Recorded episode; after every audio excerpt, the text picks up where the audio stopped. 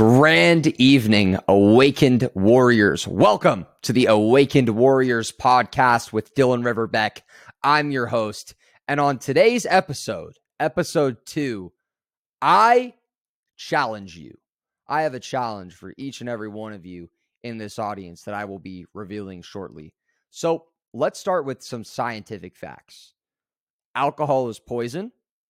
Alcohol is poison and alcohol is poison. So, based on those three facts that are scientifically proven, why would you drink alcohol? Well, some people say that it raises their confidence and they're able to network a little more.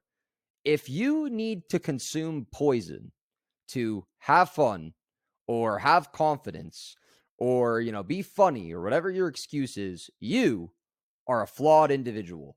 100,000% a flawed individual. You should not drink alcohol. It is not cool. It is not normal. And you might be thinking, whoa, Dylan, what do you have against alcohol? That's a great question. When I was young, going into freshman year of high school, I got alcohol poisoning and I actually almost died.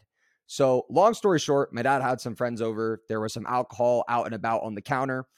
I didn't know the difference between a glass of red wine and a glass of beer and a glass of rum. So I had some wine, thought it was good, got a little tipsy, called my friend, you know, thought it was all fun and games. Again, just a young kid going into high school.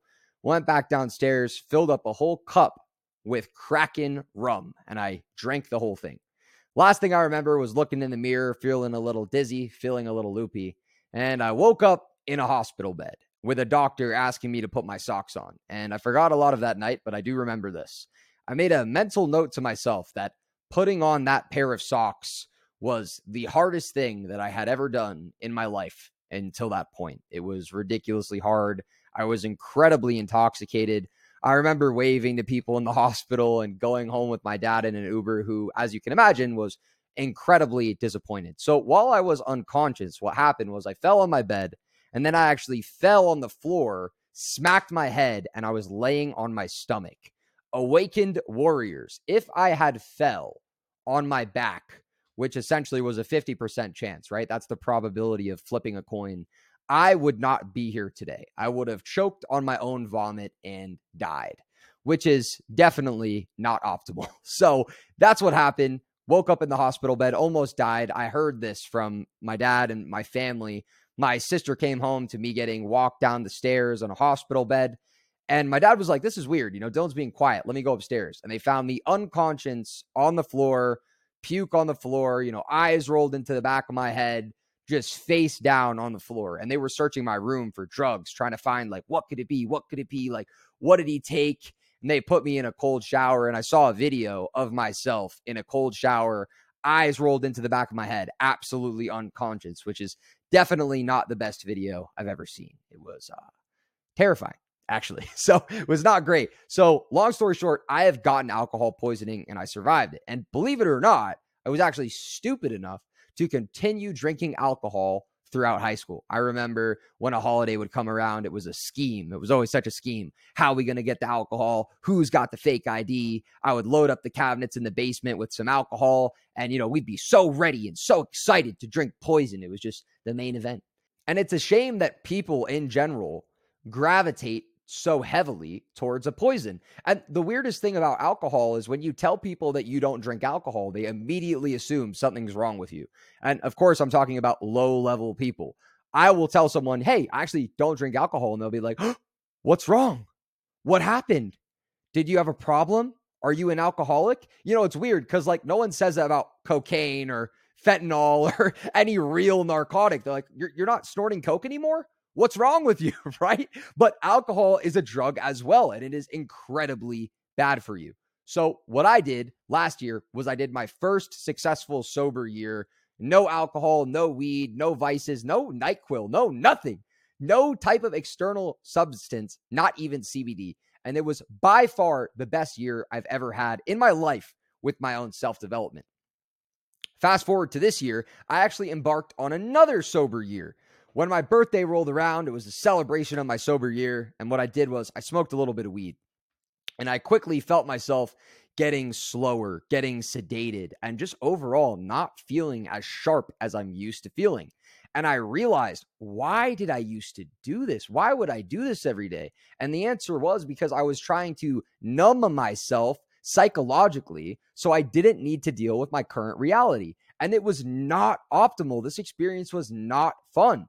I even did a little bit of mushrooms on my birthday. And I don't really have anything against mushrooms. I feel like they can be helpful, but this is the problem with these hallucinogenic substances is people always want to seek them outside of themselves. They want to seek things outside of them because they don't understand the answers are within.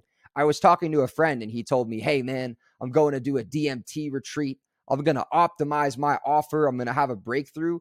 Like that is one of the stupidest things I've ever heard in my life. Like you're going to go have a drug because you want to learn more about yourself can these hallucinogenic compounds help you? Yes, maybe. This is the way I see it.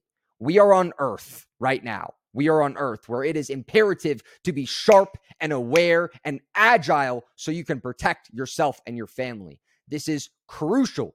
I'm not saying that there's something inherently wrong with experimenting with plant medicine. What I'm saying is looking for external components and compounds to make yourself whole is not a strategic decision. Having said all of that, I challenge each and every one of you who has high ambitions, high goals, and you really truly respect yourself at the highest level. I challenge you starting this podcast right now, one year completely stone cold sober. It's funny how in this society we say, you know, when you're not doing drugs or alcohol or whatever the case is, now you're sober. When you're not eating poison food, now you're on a diet. What if we just lived happily and healthfully and you were just grateful for the life you have? Is it not enough of a trip that apparently you live on a floating rock in a galaxy? And not to go off a major tangent, but seriously thinking about it, is life not already trippy enough? you can travel the world explore beautiful, vast terrain underwater, above water, go on helicopters, fly above cities, fly on planes, and really live a life worth living. To me, a natural high that I get is creating impact. It used to be creating income. When the money came in, I'd feel this high, I'd feel happy, I'd feel amazing. Now it's the opposite. When the money comes in, I feel the exact same as I did before. And when I create that impact on a coaching call, that is when I begin to feel truly amazing. Awakened warriors. You will not reach your highest potential if you are using substances. It could be once every couple months. Guess what? That's a weakness. Cut it out. I'm not asking you to go sober forever. That is a decision that only you can make by yourself. All I'm asking is one year. 365 days of going sober. Message me personally if this inspired you to do this. It absolutely changed my life. I was talking to my cousin Graham on a phone call. We're doing a project, and I said, Hey, brother, go sober for a year. And he started asking me, you know, what benefits did I feel? This is the main benefit, right? The human body is similar to an antenna in the sense that we're channeling energy through electricity and our brain operates on electricity.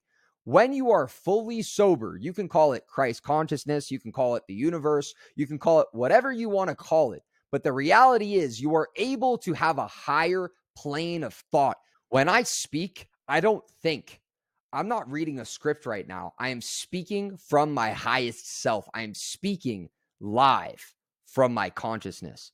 A lot of my coaching students ask me, they're like, How did you answer that so quickly? Or how did you handle that objection so quickly? How did you close that deal so quickly? And the answer is, I didn't need to think about anything because I am so in tuned with my highest self that I am instantly downloaded with the correct responses to say. I want each and every one of you to succeed to the highest level. I want you to thrive. I want you to conquer, and I want you to provide and protect for your families.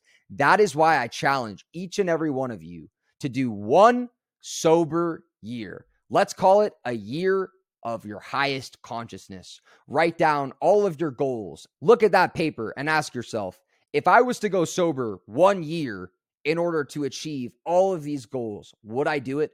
And if the answer is yes, Join me on my pursuit of excellence, health, wealth, prosperity, and impact on this journey. Awakened Warriors, I hope you have a spectacular and safe evening. And until next time, safe travels.